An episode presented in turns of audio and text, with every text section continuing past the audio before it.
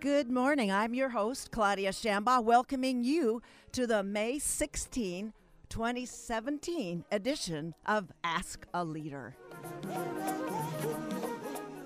Today, Richard Gillock, local representative for Americans United for Separation of Church and State, will make distinctions between the First Amendment and, in quotes, folks, in religious freedom, as well as offer an upcoming chapter event on May 20. If you're listening live, that's this Saturday. During the second half of the show, Steven Allison, UCI Earth Systems scientist, will breathlessly offer his privileged insights about federal funding of science, the recent EPA Advisory Board scientist firings, the uncertainty of the U.S. role in the latest UN climate agreements, as well as his and his students' involvement in the political process. We'll be right back after a station break.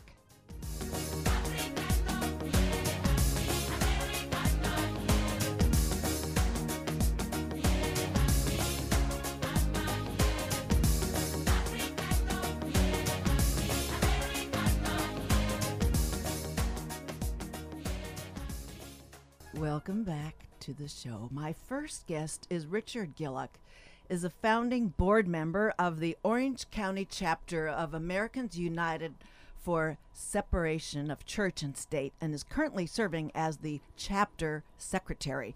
He is also a member of the Americans United National Leadership Council. He is active in the Sierra Club and the fight against climate change which keeps getting steeper by the minute.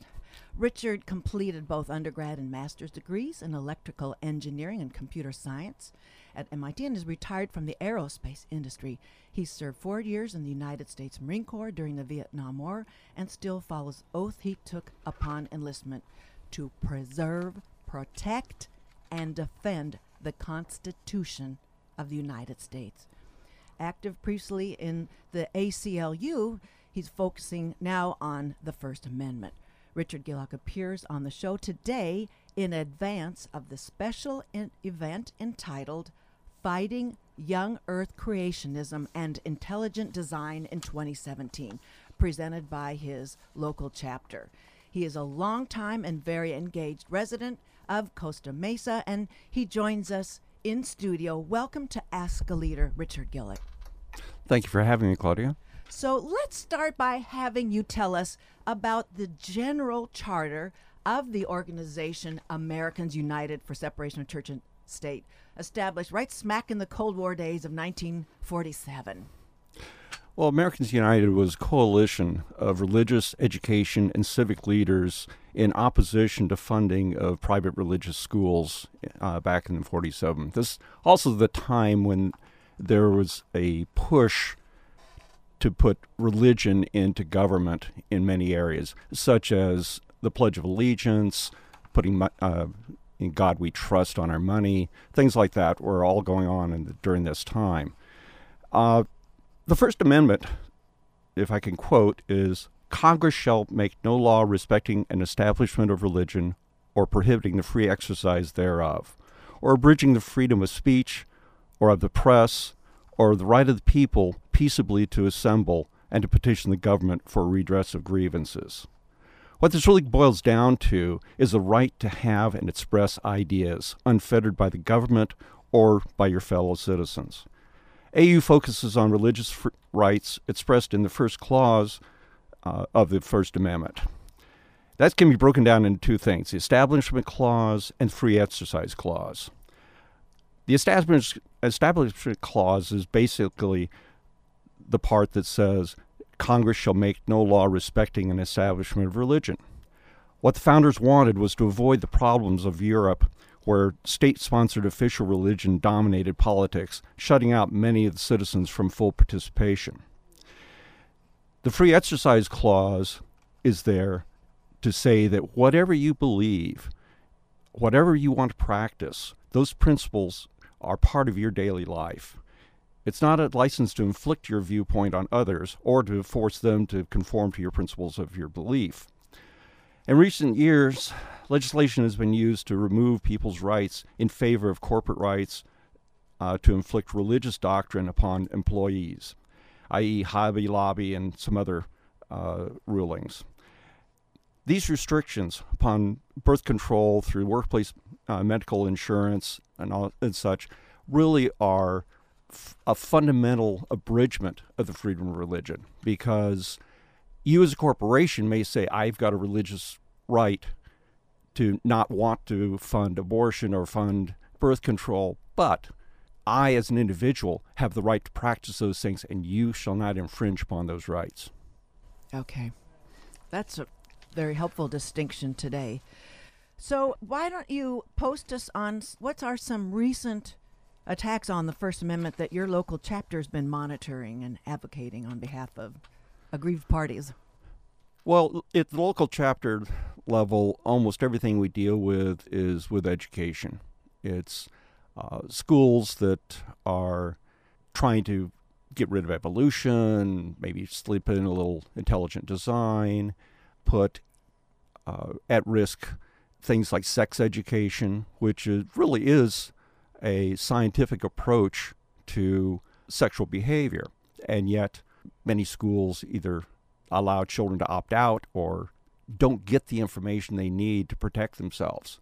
So, I would say between evolution, sex education, and the uh, climate change uh, education, these are the things that are we have to keep fighting back against vocal minorities that try to shut these things down.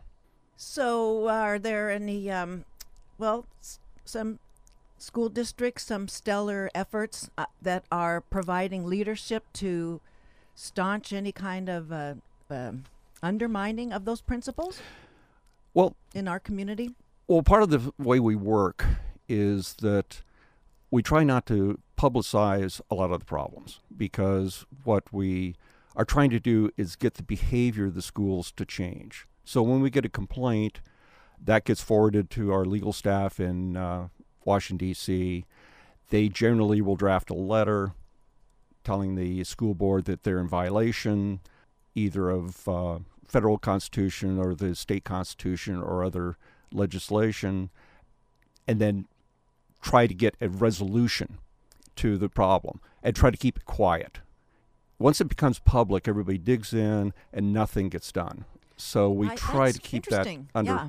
And so, under so wraps. is it like a, a parent or a, Yes, like normally a it's a sophisticated student or something who's sort of onto this kind of uh, st- standard or how how so without you're not going to have to out anybody but just how these steps are taken that's really interesting Well, typically it's something like a teacher, maybe in biology class, talking about intelligent design or uh, some other reference to uh, God or or other uh, non-scientific aspects in a science class, or maybe it's uh, someone pushing, uh, you know, comes to class has a Bible on his uh, the teacher's desk and maybe a poster or two up that indicate that you really ought to believe in Jesus if you want to be in my class, in the science class or in any kind of in any kind of class. And so student feels uncomfortable, they talk to their parents, their parents if they're savvy enough, they contact us and we start the ball rolling from there. okay and then you said the letter goes up to the national level and the and the the, the national level presents a letter a, a formal letter to the governing entity responsible for the hiring and uh, review of that teacher. Exactly, and that's uh, that's the typical way things happen. Occasionally, uh, things go to court, but even in those cases, keeping everything confidential up till the uh, uh, court date is uh, very important for getting these things resolved. Because what we're really looking for isn't to out people; it's to get a resolution And, that's and that amenable works. Do people understand that you're using utter discretion and they, they appreciate that it's being done, or they are saying, "Wait a minute, you have no no say in this kind of thing. What we want done in this classroom." usually if we get that response, it's it's very short term because once the school district's lawyers start to look at the letter, look at the situation, they usually say, uh, "We can't win this. Back off." we need a resolution here. Okay, so I do know of some instances where at University High School there have been some science teachers with some pretty interesting information that seems to be off the syllabus. So I won't ask about that, I, but I, I'm going to acknowledge that that I'm aware of that. But so this discretion is a way of affably resolving this. It's, the resolution is the goal. It's not the politicization of any of this. So that's and they the most parties understand that, including Absolutely. the the legal counsel to every school board. Especially the legal counsel. Because I mean, this must be a tried and true template that the national organization of Americans United for Church, Separation of Church and State has been using over the years. Yes, and that's why we refer all of these uh, cases to them. We don't try to resolve anything on the local level except to gather information and to forward it on to our legal counsel. For those of you who've just joined us, you're listening to Ask a Leader on KUCI 88.9 FM in Irvine.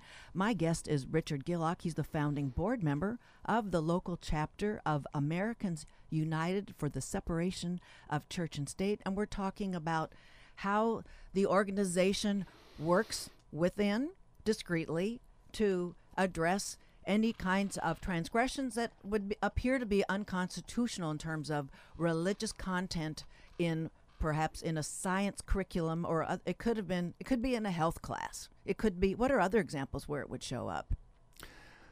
It can actually show up almost anywhere. Uh, typically it's the behavior of the teacher and i mean the most egregious things are when you're actually teaching non-science in a science class but when you're actually creating any kind of environment that demands some kind of religious conformity of the students that's a clear violation.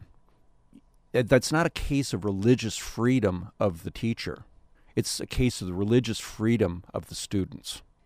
Is it kind of an inverse argument then? It's sort of, uh, and, and that's why the expression religious freedom is so fraught. It's is it whose religious freedom we're talking about?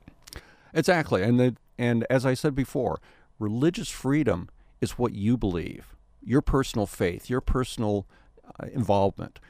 But your personal belief is not necessarily shared by everyone else. And everyone else has exactly the same right to their personal beliefs. So when you infringe upon someone else's belief, you're violating the Constitution. Wow. So we have a great deal of attention directed toward this with the executive order considered uh, under the auspices, I guess, of religious freedom from our president. The Johnson Amendment was reversed. How let's let's talk a little bit about the Johnson Amendment and how it would affect the separation of church and state where we are today. Well, first of all, the executive order does not reverse the Johnson Amendment. Okay. The Johnson Amendment uh, is part of a bill that was passed back in 1954 and still on the books. It's still in the IRS regulations. The what the president did was to say that he wanted them to use more discretion in the enforcement of the Johnson Amendment. And truly, the Johnson Amendment has hardly been enforced at all since about 2000. So this is not really going to make a big difference in current behaviors. And interestingly enough, when they did Pew Research uh, poll on this, they found that a majority of people, about 66%, don't want their clergy telling them how to vote. And where you would think you would find the strongest desire to do that amongst evangelical Christians, only 37% of 30 relig- which percent? 37% 37, okay. of evangelical pastors and leaders actually believe that they should be politicking from the pulpit. Their mission is really to convey the word of God, not to convey partisan politics. And because, and part of it too is that within the congregation, you may agree on a lot of things of faith, but you may disagree on the politics.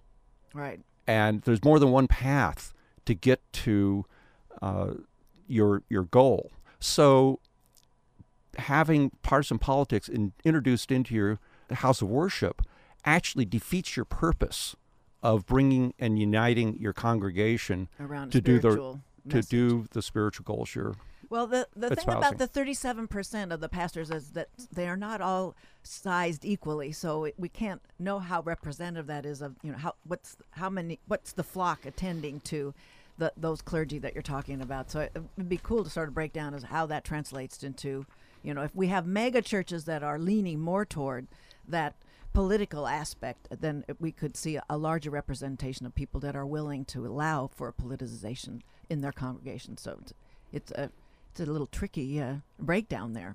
That's so. true, but it's uh, it's a matter of what is your real purpose. So let's talk about the role that Secretary of Education Betsy DeVos has uh, in setting the guidelines for science curriculum in public schools. We know she has a her record is exclusively working or she's a consumer of private education and we know she's a pretty devoted roman catholic i believe it is and but she's now in a position to make rules uh, promulgate rules for within that federal agency department of education. So what what does she offer at this point? Well if i had to characterize betsy devos as anything she is an extreme advocate for charter schools and for private schools. The real danger isn't so much uh, that she's going to change science curriculum. It's that we're going to wind up like we've seen in Michigan with where she's from, where she's from, where the charter schools have absolutely no accountability. They're primarily failing. Only 10% of the charter schools are in the top tier of school performers, which means 90% of the top tier performers are public schools. So that's a distinction that shows that without accountability, these charter schools simply don't work. And private schools are the same problem. Now, we have a problem with you know voucher systems or any other funding of private schools because they're primarily religious, and that means that uh, your tax dollars are going to pay for the upkeep of a religious institution. And but as far as what she's going to do on science, that's really going to be buried into what are these charter schools doing? What are the uh, private schools doing? And why are they uh, not doing it with a uh, uh with any accountability? Richard, can you help us with what your counterparts in Michigan have experienced when they, if there's a different accountability with charter schools, in in that state. What would you imagine would be the Americans United memo to? Um, can they not touch what the charter schools are doing if there is some cro- some transgression with this separation of church and state? Well, certainly, if there's any uh, direct evidence of proselytization uh, or whatever in a charter school. But the accountability could be a real issue here in terms of constitutionality being sustained. Well, we can certainly still. Uh, it, the problem isn't that there isn't accountability. The accountability comes through the courts if we uh, find a violation, and that avenue is still open. What's wrong is that we don't have systematic accountability that's, what I'm thinking. that's done at the state level right. to make sure that these schools are performing up to speed. Uh, there, as the, was reported in the De- Detroit Free Press, that under Betsy DeVos and her pro charter school movement, it's almost impossible to get rid of a charter school, no matter how badly they're performing. And some of them are the lowest performing schools in the entire state. Uh, but again, they can't touch the administration and they can't touch the curriculum. They can't touch their funding because the, there's no mechanism for accountability under the Michigan system.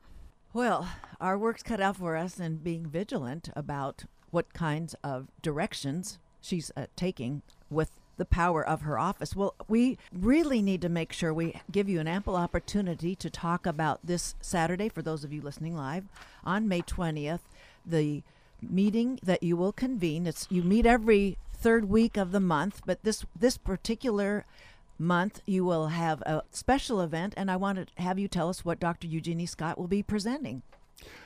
Well, uh, Dr. Eugenie Scott uh, was formerly the uh, director of the National Center for Science Education. She served there from 1986 to 2014. Uh, she's currently on the National Board of Trustees of Americans United for Separation of Church and State. Uh, she's a former University of Colorado and Cal State Hayward professor. Her degree is in biological anthropology from the University of Missouri, and she's an American physical anthropologist, which means she basically studies bones to find out how did people live in uh, back in the uh, ancient times. Uh, the title of her talk is "Fighting Young Creation, Young Earth Creationism and Intelligent Design in 2017." Uh, she's going to talk about the rise of young Earth creationism, uh, the importance of teaching evolution in public schools. She'll also uh, touch on a couple of court cases. 1987, Edwards versus Aguillard uh, banned the teaching of creation science in public schools. In 2005, uh, really famous case, Kitzmiller versus Dover Area School District, uh, she was one of the researchers who uh, got the uh, uh, proof that intelligent design is just a rebranding of creation science. In fact, it was interesting that they found typos in uh, some of the literature where they actually had tried to cut and paste uh, creationism out and uh, actually had just put intelligent design in between CRE and ATIO. so it was wow. Uh, it was a it was a landmark case that uh, really hasn't been challenged since. Uh, so we'll we'll wrap here, uh, wind up the topic. Uh, you can tell us where and when and how, and that people can continue to meet with you also at the same location as I mentioned earlier, the third Saturday of each month. So where yes. do people meet, and when do they expect to line up to get in? Okay, so this is going to be on Saturday, May twentieth, at the Irvine Ranch uh, Water District Community Room. That's at 15500 Sand Canyon Avenue in Irvine, California. And you don't have to remember any of this. All you have to remember is this website, au-oc.org. You'll find out about all of our upcoming events and uh, get be able to uh, join us, and we hope to see you there. It has the all important map of exactly which structure in that complex to go to, because that's not always the most obvious thing when other organizations in Orange County meet at that fabulous meeting place. So au-oc.org gives you that and the numbers to call for uh, more information and uh, to follow upcoming programs. Well, that's all the time we have. Richard Gillock, I'm hoping for a rousing turnout at your Saturday event. I thank you so much for coming to the station to be with us today. Thanks for coming down. Thank you, Claudia. We'll be right back after a short break and bring on Steven Allison to uh, bring us uh, so many topics on Earth system science. We'll be right back.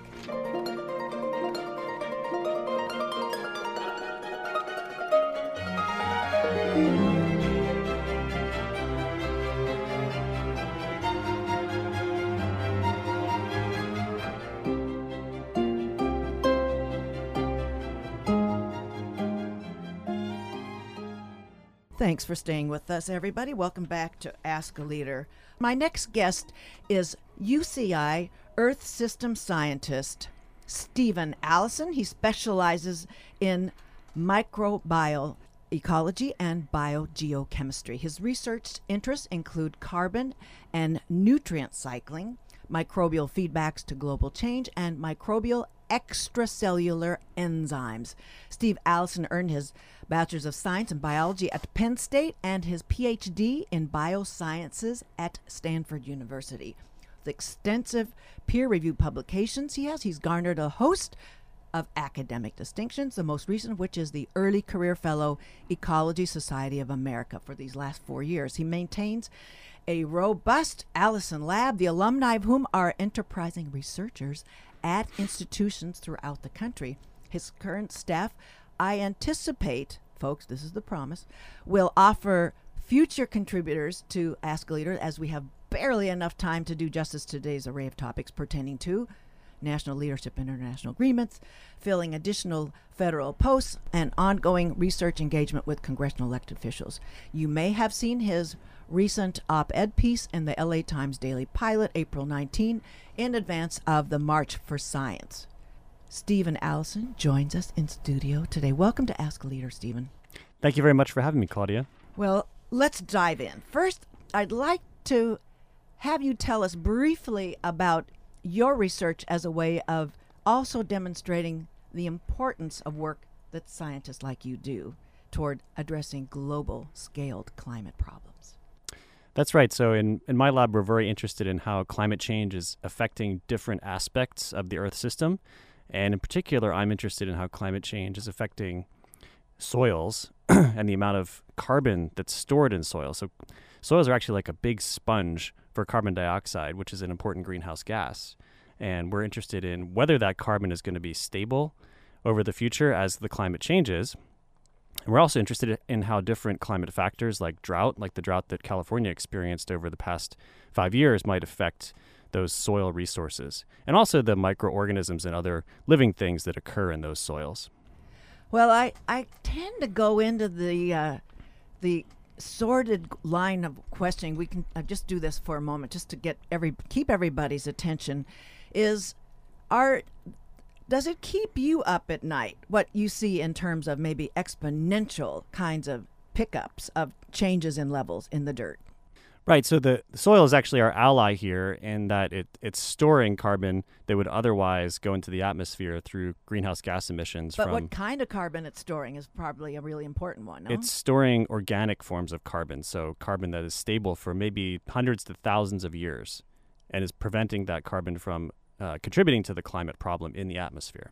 Okay. So trends. So trends, uh, we're actually not certain what carbon in the soil is going to do in the future. Uh, we do know that the atmospheric levels of carbon dioxide are increasing very rapidly, uh, exponentially, basically, with uh, human population growth and human economic activity. And that will proceed for the foreseeable future unless there are policies adopted by society to reduce greenhouse gas emissions. So, on to funding.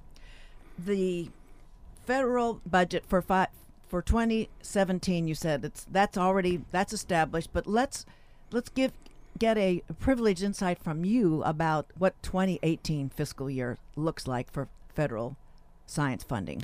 So, scientists uh, like me have been very concerned about what's happening uh, with the federal budget proposal.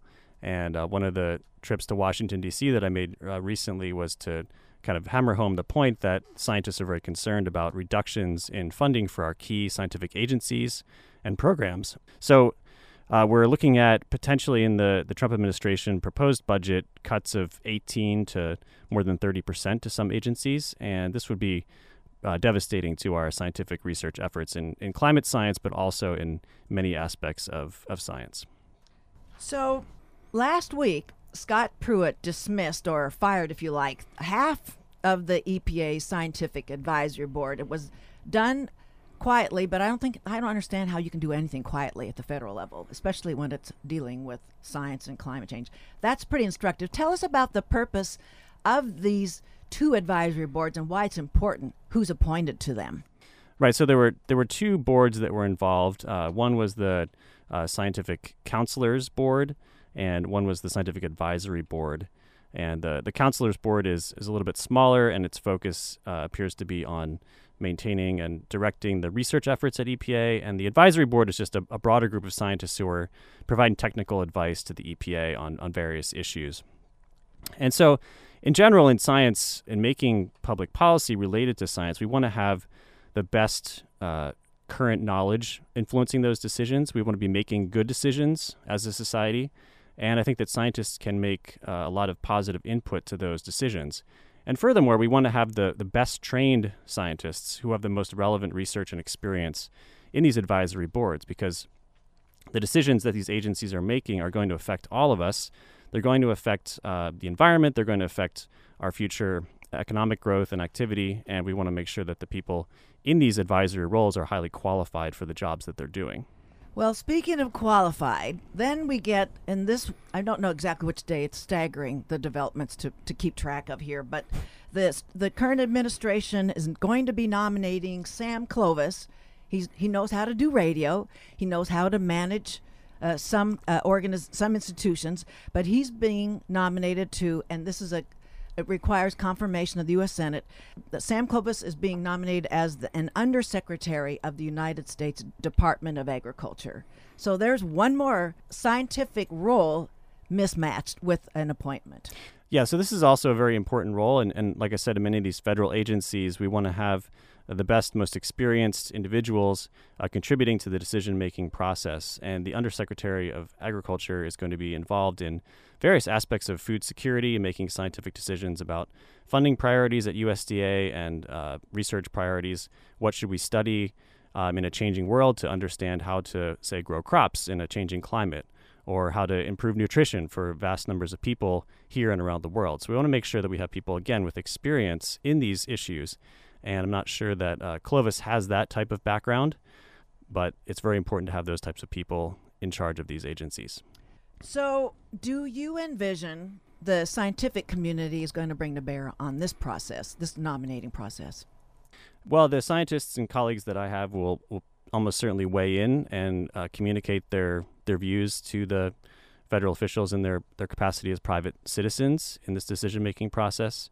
Um, there may also be action by the scientific societies that may contribute to uh, this nomination process. I would, I would hope, I would expect that. And the, is your would the audience be the administration, or would, would it be the the the legislative body, or the American public to up science literacy? I mean, where where do you think those comments be directed? Because there's going to be some deaf ears in that group that I just cited mention. Right. Well, as you mentioned, the the Senate has confirmation power in the process, so the Senate is the body that can actually influence the decision the most. However, I think there's a broader goal here that we as scientists need to reach out to the public more and get the public to understand and, and appreciate the work that that we're doing. And I don't know that we've done a great job of that in the past. Um, however, I think that the actions of the Trump administration have uh, instilled a new sense of urgency among scientists and the scientific community and bringing that knowledge and bringing our experience uh, and bringing that value to the public so that they understand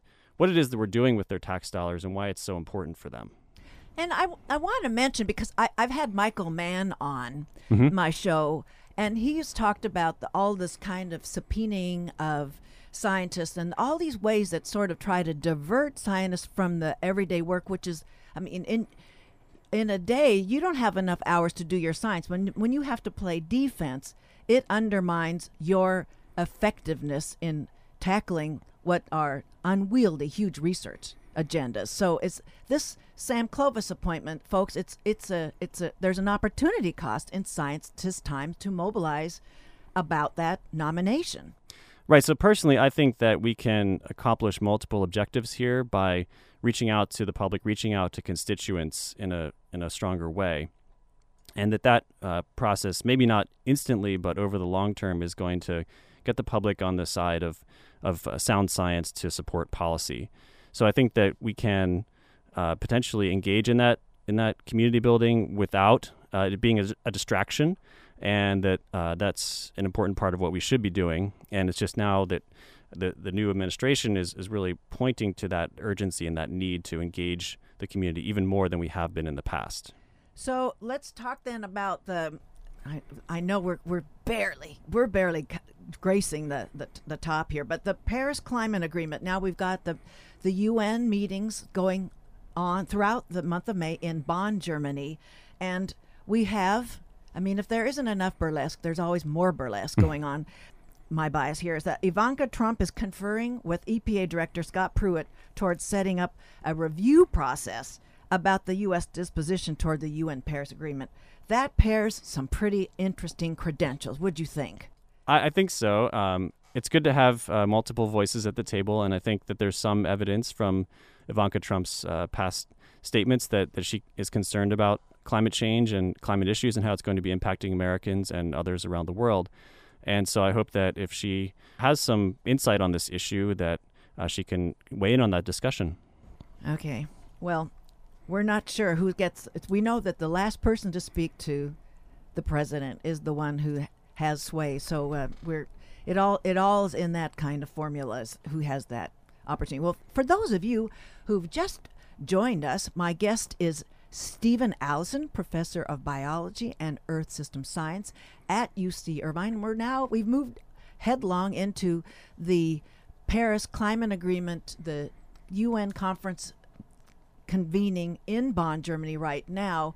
So, why don't you talk to us about the concerns you have for there's no signal in what the U.S. disposition is towards this protocol. And there is going to this meeting a congregation that's been whittled from 44 members down to about 18. With uh, is it Trigg Talley, I think is his name, that the, the head of the or, the congregation. So, what kinds of concerns do you have with this looming uncertainty about the the most powerful country in the world's disposition in this agreement? Well, I think that the most important um, action here is that the U.S. take a leadership role in addressing the climate problem. And there are many ways that the U.S. can do that, and its Paris Agreement commitment is one of those ways. And so, you know, of course, I would support that uh, continued commitment to that agreement. Uh, however, it's it's unclear uh, that the Trump administration uh, wants to stick with that commitment. And in fact, if we look at the Trump administration's uh, actions in terms of regulatory policy, uh, there's evidence that it's it's not committed to solving the climate problem, and that whether or not the administration chooses to remain in the Paris Agreement, uh, it may it may not be meeting those commitments uh, regardless. So. One of the things that I think we need to do is is consider all of the ways that the, the U.S. at multiple levels can be uh, moving towards climate solutions. Well, I mean, we're we're seeing some things falling apart. We see the the Indian agreement, uh, the Indian, the country of India, pulling off and uh, cranking up more of the coal, and I, so I mean, this this whole agreement is is uh, a a problem. right. So the the agreement uh, was really initially based not on uh, committed legal action, but based on peer pressure amongst the right. signatories to the agreement. The necessary glue here. Right. And so with every country that signs on, giving a good faith commitment to voluntarily meet its commitments under that, that agreement, then everything works. But as different parties uh, start to bow out or undermine those commitments, it, it could have a negative impact on the entire agreement globally, which would be devastating because, um, as, as you may know, the United States is no longer the largest emitter of greenhouse gases. Uh, China is, and India is not far behind. So these countries are a really important part of the solution to global climate problems, and we must be engaging with them at the table, uh, which I think is one of the key arguments for remaining in the Paris Agreement, regardless of what the Trump administration's greenhouse gas reductions goals are for the U.S. So we're safeguarded a little bit. I wanted to go back to some of the legislative process in the U.S., but it also it gives us uh, there's a little buffer here uh, of what the leadership is telegraphing uh, internationally is that the methane emissions rule was not rolled back by a bare majority, 51-49 vote in the U.S. Senate. A few Republicans joined all of the Democrats. So, is do you think that demonstration of leadership is a maybe it's not sufficient, but a necessary kind of uh, data point for the international community to witness? I think that's encouraging. Um, it is nice that uh, senators like John McCain signed on to uh, prevent the rollback of the methane rule. Um, I would hope that we could count on those uh, moderates in the Senate and, and Congress to uh, be a check on the Trump administration's uh, uh, stepping back from these commitments and stepping back from important controls on greenhouse gas emissions. I don't know that we can count on Congress to do that, and there are many political uh, pressures that Congress is dealing with and is facing, and they may not uh, always do what we would hope they would do in terms of uh, meeting greenhouse gas emissions uh, regulations. So I think that we have to look to other parts of the country and other uh, solutions as well. So we can look to the state level in California. Uh, we can look to localities, so cities, counties. We can look to corporations potentially. We can look to market forces like the substitution of clean energy for uh, fossil based energy. And the problem is, we don't know. There's a lot of uncertainty. Uh, the, the, Paris Agreement gives us more certainty uh, that those uh, advances will be made. But and momentum. And there's momentum. We can always hope that those advances will happen anyway, just due to the, the willpower of you know, individuals, citizens, constituents, corporations, uh, or various levels of government. But it's really a lot easier to accomplish those goals if we have a, a national policy in some cases. Well, you have been very involved. Uh, you were no doubt involved with some of the March for Science organizing. I'd like to have you give as much time as you can.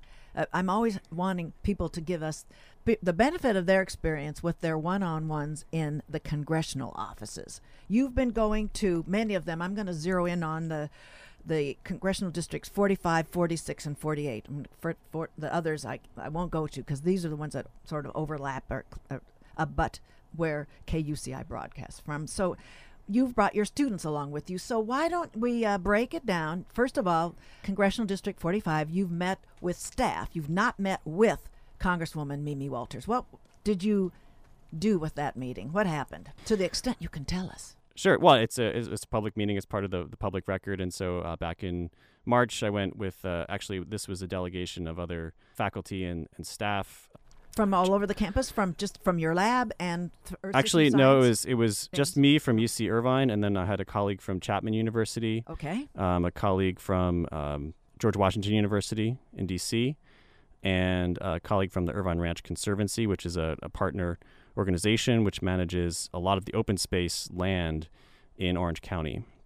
So we went to Congress to explain the benefits of the the scientific research that You're that meeting in D.C. yeah, this is the meetings in D.C. Okay.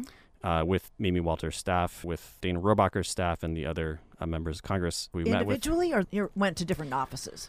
uh, the group of us uh, went to different offices, that's so all. we spoke as as a team Okay. uh, because we each brought to the table a different aspect of the benefits of that federally funded research. And so the point is that we found that those staff members were listening to what we had to say about the benefits of the research. Um, we didn't get a whole lot of feedback from them uh, either way, but Were they was- writing things down? they were definitely were writing they things. nodding heads. They were writing things down. Um, in fact, uh, Mimi Walters' uh, staffer actually mentioned that she had had the chance uh, a few months prior to visit some of the Irvine Ranch lands uh, in Orange County. So that was encouraging that, that she at least had the opportunity to see some of the, the benefits of, of good land management in our in our region, the benefits for the environment and, and for the local economy. So we were encouraged when the 2017 federal budget decisions were made that basically the cuts that the Trump administration had asked for were not uh, included in that budget, and most of the agencies that, that we were advocating for were flat funded for 2017. And of course, flat funding is not as good as increases in funding. There were small increases, and we need much bigger increases to really tackle some of these big problems. But we're a little more hopeful now that for 2018, perhaps some of that funding will be remaining in place. Okay, let's let's before we go into the next congressional district, 46 or 48, depending which order you care. As were they asking good questions? Were were they in, just what what was your impression of the staff's level of with itness? Well, it depends on the on the office and and Let's the talk about staffer. 45. She was she was listening.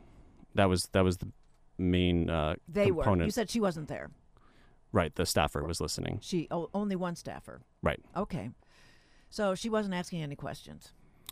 She didn't ask many questions that were very detailed. No. Okay.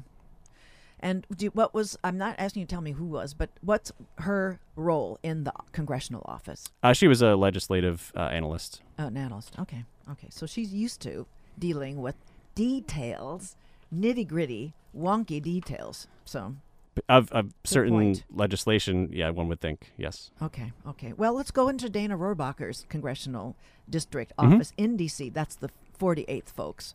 What was that like, and who was there? Uh, so for that meeting, we met with uh, two staffers, um, including uh, one of his uh, legislative directors, and that was a, a fairly productive conversation. Um, and the in what ways? Well, the staffer actually suggested some legislative ideas for dealing with drought and wildfire risks to California. Uh, so, uh, Congressman Rohrabacher is a, a self proclaimed climate skeptic, but he is interested in uh, addressing problems like drought, wildfire that affects uh, our local region. So, there definitely seemed to be some interest in research that addressed those types of, of problems. Did he use like risk management terms? Like we want to make sure that the federal exposure to to you know, repaying uh, on claims or something like that. Was it that kind of a thing, or was it a, a more broad No, I think it, environmental impact? it was a more broad environmental impact for uh, forest resources. So, a wildfire that would threaten forests or national forests. which are outside of the 48th district, so they're they're thinking more statewide. Good right. For them. Although, I mean, there are uh, na- there is a national forest, the Cleveland National Forest, uh, right in Orange County and Riverside County Right. here. And if that forest, yeah, if that forest catches on fire, um, the smoke will blow over over good here point. and uh, will definitely be noticed by the the members of the 48th district. Did did they? Oh, so they had some proposals. Did you feel like you perhaps broke some ground, brought more more momentum to reconsideration of Dana Rohr- Rohrbacher's public position on climate change? I don't think that we had any effect on his public position on climate change. Okay. All right. The next one, the 46th. That's I believe that's that's Lou Correa's district. Sure. Mhm. did, and this is a Democratic congressman Mhm. re- recently elected to this post. Uh, So how did that one go? Well, I feel like uh, we with some junior staffers there, two of them, and uh, they were still learning a bit about these issues. And one of the challenges here is that most of the open space that we were discussing in these meetings is uh, in the 45th district and some in the in the 48th. So one of the challenges with the 46th district is uh, conveying to constituents the value of, of this land and the value of this research because it's a more urbanized district. And so I think there's some education that we can do in that regard. Okay. So why don't you make this you're I'm going to make you the poster prof for what you're doing that your colleagues could do to engage students. I mean, you have science lab students. So how can you make an uh, example to colleagues either in science or I'm thinking in any other field because there is every every application. I don't care if it's even the P- School of Performing Arts. There could be art performance to to help add momentum in climate change reverse and that kind of thing. So, what have you seen has gotten your students on board? And I will have them on. I'm going to have like two or three of them fill up this studio with me, or they can call it on the yeah. phone. So, what be be the example, lead by example, and let's help out your colleagues to engage everybody's students in this effort. So I think that the key for me is graduate training, and I've been focusing on graduate training. So teaching the next generation of experts in this field and how to solve the problem, how to deal with the multiple aspects in multiple fields that, that weigh in on the climate problem. And I've been really thrilled by how students from different disciplines, including the humanities, um, Okay. including engineering and biology and other life sciences, how they can come together and discuss the problem from very different perspectives and perspectives that I never even imagined before. So, for example, the you know literary history of oil use in the United States and in, in Southern California in particular. Particular, so you know, setting the stage for why do we have this car culture in Southern California? Why do we you know value or view petroleum the way that we do? And so this kind of literary perspective was was really illuminating for me. And I think that my colleagues would, would benefit a lot from getting outside of their academic silos. So, you know, we, we sit in the ivory tower and we uh, think about, you know, our particular problem. But the issue with climate change is that it's a problem that affects all different disciplines. And the only way we're going to solve it is if we put together all these different perspectives.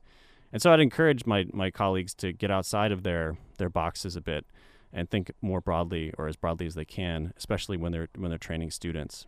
So, School of the Humanities, the School of the Claire Trevor School of the Arts, please purchase your ticket, your airline ticket to DC, and bring your delegation. This is a call to action. Sometimes we really don't get to do this, but I do it anyway. And uh, go ahead and you can bring that perspective, um, or even the cognitive scientists. I want them to go in there and talk about, uh, talk with our congressional members about why people are wired to to be skeptical about this, or why why the, there is a devotion to a certain quaint belief or something. Well, that's like what. I actually just sat on a panel uh, with a faculty from anthropology and uh, social sciences and education, and it was really illuminating. Then that was just a week ago, hearing about their perspective on why people hold the beliefs that they do and how they view scientific research and uh, the scientific applications of the climate problem. And I, you know, as a scientist, don't necessarily look at it that way. look at it this way. And, and it's really makes sense. it does make sense, and it really shows that we probably should be changing our approaches for reaching out to the public and our approaches for how we convey our science uh, with the public and with policymakers. And so I want to make some of those changes. I want to also train my students to be aware of these differences in perception so that we can find common ground on this problem. So maybe one of the one ways to crack this nut is to have different schools from time to time bring a, a multidiscipline delegation of students with them to make the case. Right, and that's actually what my uh, most recent group of students who went, went out they to were DC okay. Great. Yeah, so uh, actually, the constituent in Dana Rohrabacher's district was uh, an English PhD student. So he uh, brought to bear the uh, discussion of climate resilience with Rohrabacher's office, and I think that was a really positive way to bring in that new perspective. Also to advance how all the disciplines are important and that the public university system ought to be funding all of those. So I'm sure so many messages flew out. Yeah, I think it That was. I think it was a great experience for them, and I, I really felt like it was a, a positive uh, training experience and learning experience for me as well. Well, I am so glad that you could lay all of this out. This is such abundant opportunity with the with an ironclad logic. It's great. Thank you, Steve Allison, for coming on the show today to to bring this to our attention. Thank you so much for having me. So, folks, we just had on Steven Allison. He's an Earth System Science professor here at UCI, and that's my wrap. Next week, I will have California Assembly Speaker Pro Tem Kevin Mullin about the legislation in the pipeline to move up California's presidential primary.